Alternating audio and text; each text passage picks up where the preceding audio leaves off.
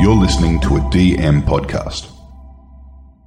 Hi, it's Nigel Marsh here. Uh, there's a full episode of Five My Life coming out next week, but before then, just to whet your appetite, uh, a little musing on my next guest. I've always had a conflicted view of the corporate world. On the one hand, some of the most impressive and inspirational people I've ever met have been corporate CEOs. On the other, well, let's just say I wouldn't trust some of the so called business leaders on LinkedIn to run a bath, let alone run a company. These self appointed experts serve up lazy platitudes like hire great people and be persistent, as if anyone thought hire rubbish people and give up quickly were the answer. Not only is their advice achingly obvious and hopelessly generic, they also have no credibility to be offering advice in the first place, their CVs revealing deeply underwhelming track records of running small outfits for not very long for atrocious results. So, as I say, I'm conflicted. Which makes me all the more pleased to introduce my next guest, Brad Banducci.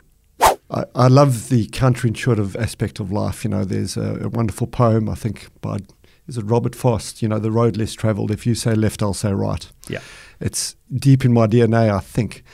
Uh, and I love that book because that's what it's all about. It's outliers and how do you analyze them and, and what do you think success is about and really what is it truly about. And there's just wonderful series of stories.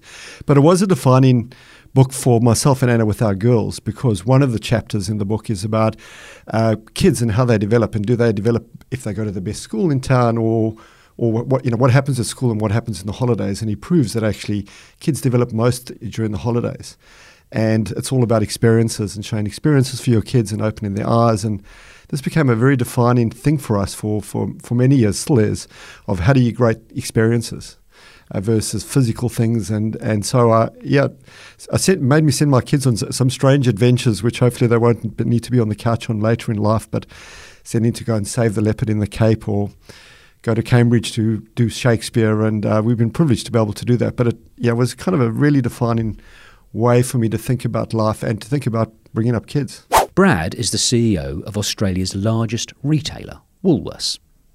With over a thousand supermarkets and 200,000 employees, the company serves 24 million customers a week, truly a part of the fabric of the nation. In an era where the average CEO tenure is little more than two years, Brad has held the position for a remarkable seven years.